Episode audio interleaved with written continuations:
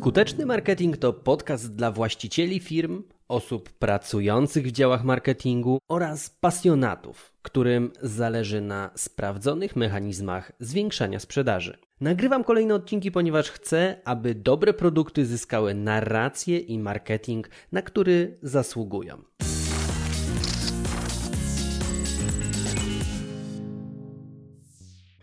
Jak pozyskać najlepszych pracowników e, do swojej firmy, czyli kilka słów o employer brandingu. Mówi się na rynku, rozmawiam też z przedsiębiorcami, z prezesami i tak że nie ma dobrych pracowników. Narzeka się na to pokolenie, na tamto pokolenie, jeszcze na inne pokolenie, a ja widzę, że w niektórych firmach, które poznaję, dogłębnie analizuję, to pracowników e, traktuje się jak takie małe domowe zwierzątka, chomiki. Dopóki biegają w kołowrotku, to jest spoko. Czasami ktoś im tam podrzuci marchewkę. No ale jak umierają, to bierze się kolejnego chomika z zoologicznego. Ja wiem, że to jest przykra metafora, ale niestety w części przypadków prawdziwa. Wiadomo, że w drugą stronę zdarzają się pracownicy nielojalni, wykradający know-how, bazy klientów, zakładające konkurencji, podburzające innych. Jasne, każdy przypadek jest indywidualny, ale ja nie o tym. Dzisiaj o tym, jak pozyskiwać najlepszych pracowników z rynku. Bo z mojej perspektywy, ambitne firmy, które myślą o rozwoju, muszą zabiegać o uwagę dobrych kandydatów, aby złapać, no z sieci dzisiaj wszystkiego się szuka w internecie, więc e, ten wizerunek internetowy jest bardzo ważny, najlepszych z nich, e, tych najlepszych, którzy dodatkowo szukają zmiany, szukają nowego miejsca pracy. Mimo, że sporo czynności można dzisiaj zastąpić przez AI, automatyzację i tak dalej, to na rynku brakuje topowych talentów. Oni są pożądani. Takie osoby, które też będą tym całym zautomatyzowanym systemem sztucznej inteligencji niejako zawiadywać. Dodatkowo, wraz z wejściem coraz młodszych pokoleń na rynek pracy, no to coraz bardziej okazuje się, że te pokolenia młodsze cenią sobie wolność, swobodę, spontaniczność, czyli takie bardzo miękkie, otwarte rzeczy. No i ta walka o nie tyle dobrych, co najlepszych, idących z duchem czasów kandydatów dopiero się zaczyna. Firmy będą musiały przejść pewną transformację. Już dzisiaj 86% e, pracowników deklaruje, że nie ubiegałoby się o posadę w firmie, która się cieszy złą sławą. Przykładowo wśród byłych pracowników oraz klientów. Prosty wniosek. Jeżeli chcesz pracować z najlepszymi, Twoja firma musi nie tyle być, co też wyglądać na najlepszą. Wobec tego, co robić, aby cieszyć się dobrą renomą wewnątrz firmy i stworzyć środowisko zorientowane na rozwój? W tym odcinku będę się dzielił też swoimi doświadczeniami, tym jak być atrakcyjnym partnerem w oczach kandydatów, którzy szukają właśnie najlepszych warunków pracy. Całą tą dziedziną zajmuje się employer branding, o którym będziemy rozmawiali. I on opisuje szereg działań organizacji, których zadaniem jest zbudowanie właściwego wizerunku, właściwej percepcji. Te działania generalnie dzielimy na dwa obszary, tutaj troszeczkę teorii. Jest ta część wewnętrzna, która jest skierowana na obecnych pracowników, na ile oni są zadowoleni, na ile oni chcą utożsamiać się z firmą, publikując na zewnątrz materiały, na ile buduje się przyjazną atmosferę współpracy, na ile zapewnia się odpowiednie narzędzia, na ile daje się odpowiedni pakiet wsparcia, ustalenia wymagań, rozmów, na ile pewne rzeczy się komunikuje, na ile ludzie są w ogóle zadowoleni z pracy. O tym będziemy też za chwileczkę mówić. I też jest zewnętrzna część, na której często ludzie się chcą skupiać, ale to jest tylko jeden element układanki i ta zewnętrzna jest skierowana do potencjalnych, przyszłych pracowników lub kandydatów. To odnosi się do takich szeroko rozumianych działań PR-owych, ale w zakresie właśnie employer brandingu, pokazujących firmę w dobrym świetle, czyli jako takiego pracodawcę godnego zaufania, gdzie przyszły kandydat, patrząc na to, co ta firma robi, może powiedzieć takie zdanie: Kurczę, robią super rzeczy, ja z nimi chcę pracować. To są ludzie, z którymi dzielę wartości. No ale mm, możesz przecież teraz myśleć, że sprzedajesz dobry produkt i to powinno wystarczyć. Nie narzekasz na brak klientów, pracownicy nie narzekają na warunki pracy, wszystko super. No ale czy masz tego pewność. Ostatnio było dosyć głośno o social mediowej rolce, którą puścił Rocket Jobs, taki portal, na którym my jako W-Biznes puszczamy ogłoszenia o pracę, w której respondenci e, zostali dosyć przekornie zapytani o to, jak bardzo nienawidzą swojej pracy w skali od 1 do 10. I odpowiedzi były bardzo zaskakujące. Całościowy raport pokazuje, że 20% badanych jest nieszczęśliwa w pracy. Jest też pozytyw. Ponad 60 pracowników, czyli większość odczuwa w pracy szczęście. Natomiast ta pozostała część jest prawdopodobnie do przechwycenia. No właśnie, to jest też dobry motyw. Wyobraź sobie, że twoi pracownicy zostaliby zapytani, jak się tam u was pracuje. No i Jak myślisz, co oni odpowiedzą? No bo z pewnością nie będą jakoś szczególnie zafascynowani wynikami finansowymi firmy, o ile otrzymają wynagrodzenie na czas i nie będą też opowiadać o tym z wypiekami na twarzy, no zwłaszcza, że większość pracowników po prostu nie zna szczegółów finansowych. To jest coś, co Ciebie interesuje jako prezesa, menedżera czy też właściciela. Natomiast zamiast tego oni opowiedzą o swoich obowiązkach, o szefie, o menadżerach, o nadgodzinach, o atmosferze, o deadline'ach, o fakapach, o wyzwaniach, z którymi się zmagają. Opowiedzą o tym ze swojej perspektywy. Każde pojedyncze zdanie padające z ust Twojego pracownika w takim kontekście no, wynika z prowadzenia bardziej lub mniej udolnej strategii employer brandingowej, bo te wszystkie rzeczy składają się na tak zwaną, potocznie mówiąc, atmosferę współpracy. A co jeśli nie wiesz, co o Twojej firmie myślą pracownicy i chcesz pozyskać te informacje? Tutaj masz dwie opcje. Z obu tych opcji korzystamy. Pierwsza z tych opcji to jest taka ankieta anonimowa dla pracowników, w której możemy zadać szereg interesujących nas pytań, zapytać jak się pracuje, co jest zaletą, co jest wadą, jaka firma jest postrzegana e, w porównaniu do konkurencji, jak oni to czują, e, jakie są ich odniesienia w porównaniu do wcześniejszych pracodawców, jeżeli mieli. No i tutaj jest e, dosyć ważne jest to, żeby szczerość była takim wspólnym mianownikiem wszystkich odpowiedzi, aby tu nie było jakichś takich elementów strachu, dlatego każda ankieta tego typu moim zdaniem powinna być anonimowa. I teraz mamy drugą część tego, czyli wywiad z poszczególnymi pracownikami, na przykład na etapie rekrutacji, gdzie możemy zapytać w ogóle takie rzeczy, dlaczego w ogóle do nas aplikujesz? Co przykuło Twoją uwagę w ogłoszeniu albo o tym, co firma publikuje, co robi? Też można zapytać, co w ogóle wiedzą o naszej firmie, czy gdzieś pytali u znajomych, u kogoś, kto u nas pracuje, mm, jakiś wywiad robili. To też działa na plus, że ktoś się po prostu zaangażował. Więc to są elementy zbierania informacji. No po prostu trzeba pytać albo w formie anonimowych ankiet, albo w formie indywidualnej, jeden do jeden jeden. Tu nie ma wielkiej filozofii, po prostu trzeba to robić. Natomiast pojawia się jeszcze jedno pytanie. Czy employer branding jest dla Ciebie, jeśli na pokładzie masz na przykład 7 osób lub mniej. No bo moim zdaniem, tak między nami, to wcale nie musisz zatrudniać tysięcy czy nawet setek pracowników, aby zainteresować się tym tematem. W mniejszym, kilku, kilkunastoosobowym zespole employer branding również jest istotny, no bo u Ciebie nie da się robić dużych restrukturyzacji i tak dalej. I wcale nie chodzi o czysty PR, ale także wyniki Twojej firmy. To jest bardzo prosta zależność. Kiedy pracownicy mają dobre warunki, są zadowoleni z obejmowanego stanowiska i mają chęć do rozwoju, to organizacja na tym zyskuje. Oni są po prostu bardziej uważni, zdyscyplinowani, chcą się rozwijać, chcą wykraczać ponad swoje zakresy, wykazują taką proaktywną postawę. Jako właściciel lub prezes jesteś niczym taki deweloper, który musi zapewnić najlepsze warunki do życia, w tym wypadku do pracy, kręcąc różnymi pokrętłami. Musisz przygotować grunt pod efektywną pracę, gdzie każdy pracownik będzie miał poczucie satysfakcji. No i tu jest jeszcze jedna rzecz, o której nie można absolutnie zapomnieć. Odpowiednio zaprojektowana strategia employer brandingowa może zmniejszyć rotację pracowników, no i obniżyć koszty zatrudnienia, bo masz więcej aplikacji, przychodzą lepsi kandydaci, a ci, którzy są,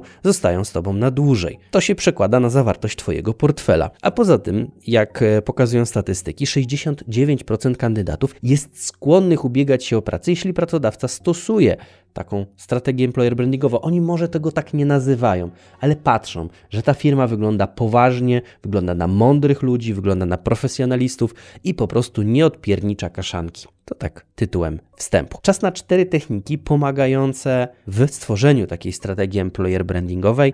Każda z nich będzie gdzieś tam wsparta przykładem. I po pierwsze, firma powinna mieć jasną misję i eksponować ją w mediach społecznościowych. Często mm, jest to traktowana jakaś taka, że to jest taka mrzonka, że coś tam w ogóle robią, no ale nie jest to jasno określone. Na przykład w W-Biznes misją firmy jest to, że chcemy, aby ambitne firmy zyskały narrację i marketing, na które zasługują. To oznacza, że wydobywamy z różnych miejsc takich klientów, którzy mają naprawdę dobre rzeczy i pomagamy im się odnaleźć w internecie.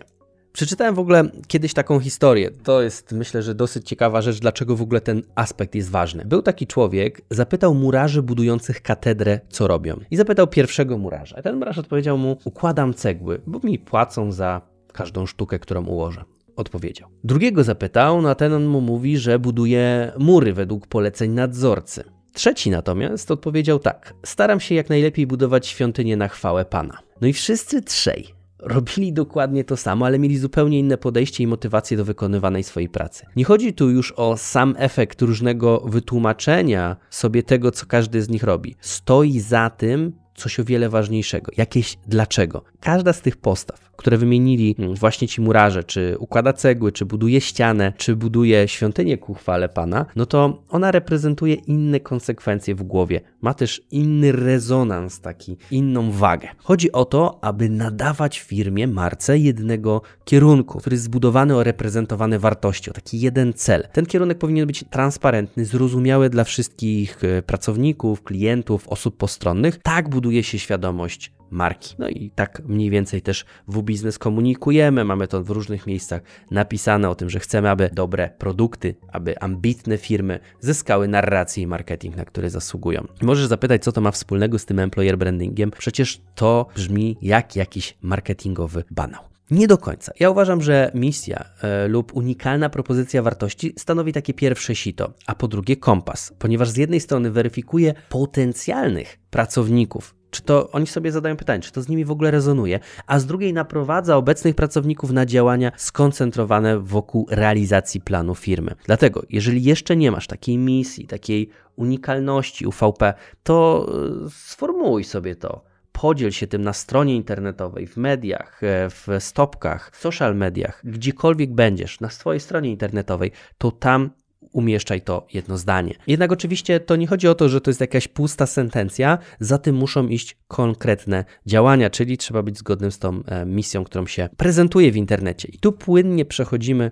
do punktu drugiego, czyli formułowania propozycji wartości dla pracowników, czyli tam było względem rynku, a tutaj mamy względem pracowników. Misja całej firmy może być utopijna, przez co staje się taka niedościgniona. Zwłaszcza kiedy mówimy o perspektywie pracownika, dajmy na to szeregowego, a nie jakiegoś tam C-level managementu. A skoro coś jest niedoścignione, to mało nas obchodzi, no bo i tak tego nigdy nie dościgniemy.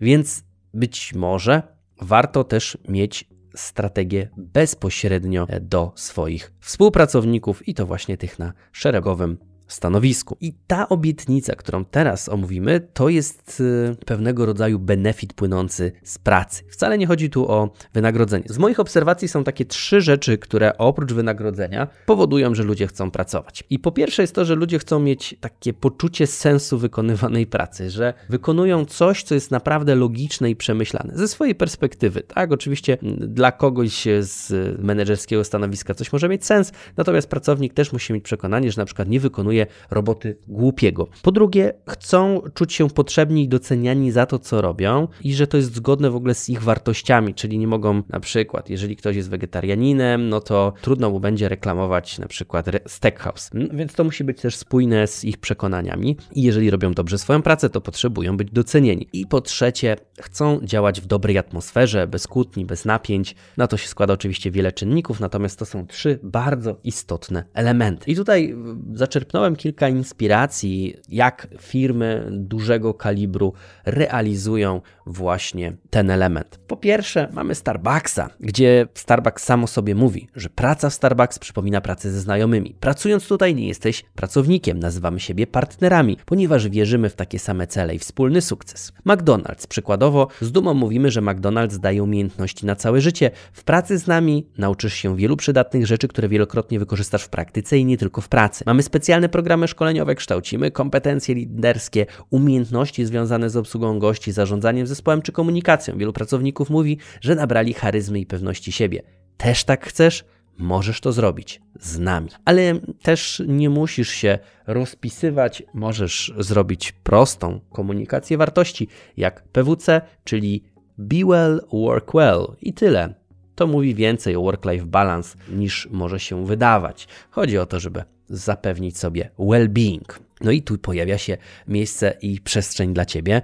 E, masz przykłady Starbucksa, McDonalda, PWC. A jaką Ty wartość możesz dać swoim pracownikom? Hm, dobra, i tutaj mamy trzeci element, trzecią technikę. Przemów ustami obecnych pracowników. To też odnosi się do employer brandingu zewnętrznego, bo na stronach internetowych można przeczytać prawdopodobnie wiele o Was. Dlatego to często jest tak, że ludzie nie wierzą w to, co firma mm, pisze o sobie na stronie internetowej, bo misja firmy to jedno, propozycja wartości pracownika to drugie, a rzeczywistość czasami no, bywa zupełnie inna, e, bywa taka realna, przyziemna. Te pozostałe części zostały gdzieś tam zrobione przez agencję PR. Dlatego też ludzie bardziej ufają innym ludziom niż markom. Statystyki mówią jasno, 92% ludzi ufa rekomendacjom od osób fizycznych, nawet jeśli ich nie znają, a poza tym 82% klientów jest bardziej skłonnych ufać firmie, gdy jej kadra kierownicza jest aktywna w social mediach. Teraz wyobraź sobie, że nie mówimy o klientach, tylko przyszłych pracownikach, którzy są tak zwanymi klientami wewnętrznymi. W gruncie rzeczy statystyki pozostają praktycznie niezmienne, bo kiedy marka mówi o niebiańskich warunkach w firmie, sałatkowych czwartkach i piątkach bez żelazka, to rozchodzi się to po kościach. Potencjalny kandydat może pomyśleć, kurczę, kolejna marketingowa gadka. Ale kiedy o tym samym opowiedzieliby obecni pracownicy, to percepcja całkowicie się zmienia. Tak więc daj ludziom dojść do głosu. Poproś ich o to, aby zabrali głos. Niech opowiedzą o tym, jak się u Was pracuje. Niech mówią o atmosferze w firmie, stosunkach na linii pracownik-menedżer, czy może integracyjnych wyjazdach organizowanych cyklicznie. Nie wiem, no co się tam u Was robi. Wystarczy, że dodasz takie opinie w formie tekstu, jeszcze lepiej wideo, na podstronę o nazwie Kariera i Gotowe. Możesz zobaczyć nawet, jak to robi McDonald's na stronie praca.mcdonalds.pl. To tyle z rzeczy takich wychodzących, natomiast mam jeszcze czwartą technikę, która nazywa się klarowny onboarding. Tutaj mam sporo doświadczeń i wracamy tym samym do strategii wewnętrznej. Małe wprowadzenie do tego, bo jeśli pasjonuje Cię psychologia społeczna, to pewnie nie obcy jest Ci efekt halo. W skrócie jest to taka tendencja do przypisywania szeregu cech na podstawie pierwszego wrażenia. A mówiłem o tym w podcaście, o tym jak sterować zachowaniami ludzi. Natomiast efekt ten rozbija się do dwóch mniejszych zjawisk, czyli efekt anielski i efekt diabelski. W pierwszym przypadku jedna pozytywna cecha determinuje szereg cech pozytywnych, a w drugim odwrotnie, czyli jedna cecha negatywna wywołuje lawinę cech negatywnych. No chyba proste. I prosty przykład z swojej perspektywy. Pracownik spóźnia się pierwszego dnia do pracy, a ty cenisz sobie punktualność ponad życie. Na podstawie jednego spóźnienia nie tylko stwierdzisz, że ten Zagubiony junior jest spóźnialski, ale pewnie nieodpowiedzialny, niesumienny, niezorganizowany, a może nawet nieszczery. Jego zachowanie wpływa na rozbudowaną interpretację i to też działa w dwie strony. Bo teraz popatrz, ten pracownik może przyjść punktualnie i popatrzeć na to, co dzieje się u ciebie wewnątrz firmy. Czy powie, panie, macie tam pan burdel albo czy leci z wami pilot? Czy to są pytania, które może sobie zadać? No, na podstawie tego, jak będzie oceniał pierwszy dzień w pracy, jak się będzie czuł, czy był jakiś proces onboardingowy, czy to było dobrze zaprojektowane, czy były jakieś spisane rzeczy, jakieś dokumenty, z których się będzie mógł czegoś dowiedzieć. To wszystko po to, aby jak najszybciej generować dla ciebie efekty, no bo dopóki nie zniechęcisz takiego pracownika, to on na początku zatrudnienia będzie miał olbrzymie pokłady motywacji do tego, żeby się po prostu dobrze sprawdzić.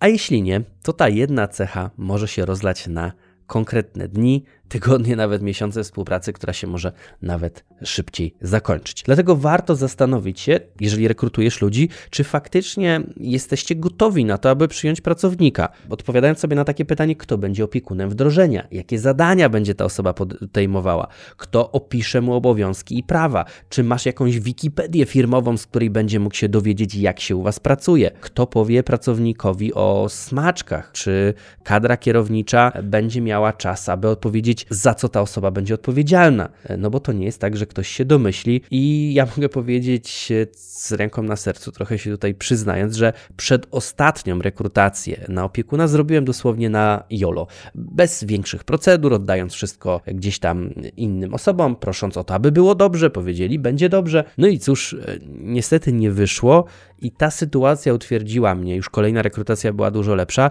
że są potrzebne konkretne timeliny wdrożenia, opowiedzenie, co się będzie działo w poszczególnych dniach, na początku, co się będzie działo w poszczególnych tygodniach, jak będzie wyglądało przekazywanie odpowiedzialności, jak będą wyglądały pewne techniczne rzeczy, jak się korzysta z aplikacji, jakie są zwyczaje, kiedy są jakieś spotkania. To wszystko trzeba krok po kroku omówić i dać takiej osobie komplet informacji, aby ona czuła się bezpieczna i pewna tego, że wykonuje dobrze swoją pracę, bo ma klarowne oczekiwania i wie, że w tych klarownych oczekiwaniach się mieści. Im więcej rzeczy jest y, na jolo, no to tym nie wygląda to lepiej, tylko gorzej. Więc warto zadbać o to, tak samo jak ja już odrobiłem te lekcje, aby cały proces był naturalny, logiczny, szczery, dający miejsce do tego, żeby ktoś też mógł zadawać pytania, aby było miło, sympatycznie. To na początku jest szalenie ważne, no bo efekt halo działa tutaj bardzo mocno.